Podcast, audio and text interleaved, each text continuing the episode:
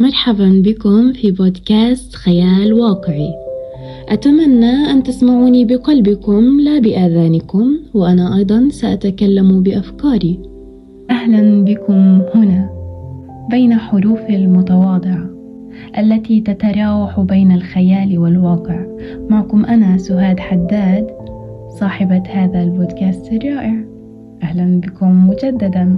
من يريد أن يكمل الحلقة ليصعد إلى القطار حالا فهذا النداء الأخير. يتهيأ لي دائما أنه لمجرد أنك أنت شخص حالم شغوف فهذا يعني أنك تملك الكثير. أنت تملك الكثير ولكن بشكل أو بآخر أنت لا تملك شيء. الحقيقة أن الأحلام لا تكفي وحدها. هي فقط كيان وهمي تأتي خلال اليوم على فترات لتذكرك بحاجتك إليها. فتشتعل النار بداخلك ليبدأ الشغف يحم في زوايا الرغبة التي تجعلك تدريجيا تشعر بالنقص ما لم تحدث فعلا واقعيا. الحلم هو العكازة التي أرتمي عليها عندما تهلكني مرارة الواقع. وهو المخدر الذي يشفي ألم الحقيقة ولكن سرعان ما ينتهي مفعوله فالحلم لا يكتمل وحده.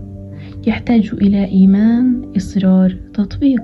فهو متغير بتغير الزمن يتحول من حلم إلى أفعال إلى نتائج ثم إلى واقع أخيرا.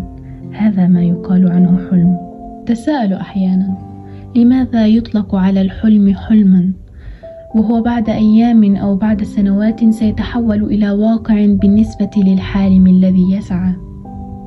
ثم تجيبني الذاكرة وحسب التجارب التي أراها وأسمعها أن الحلم هو فراشة ترافق صاحبها حتى لو تحقق حلمه وأصبح واقعا. لذلك يقال عن الحلم حلما ولا يقال عن الحلم واقعا. مؤجل لذلك صديقي الحالم عندما تسير على خطى الحلم تأكد أنك أنت تحلم فعلا وتسير على خطى حلم سيتحول إلى واقع قريب. تأكد أنك لا تتخيل أو تتوهم. فالخيال جميل جدا ولكن هو مجرد أفكار لها نهاية. أما الحلم هو عبارة عن أفكار ستتحقق. بإيمان من شخص يحلم. فلا وجود لحلم حقيقي دون سعي وخطوات واثقة. الأحلام هي الوقائع المؤجلة هي الإنجازات التي لها تاريخ وقصة هي خطوات تبعثر وقوة هي حقيقة ملموسة بعد أن كانت فكرة مطموسة. حلق عبر الأفق بخيالك ولكن عندما يتعلق الموضوع بما تريد كن واقعيا صارما.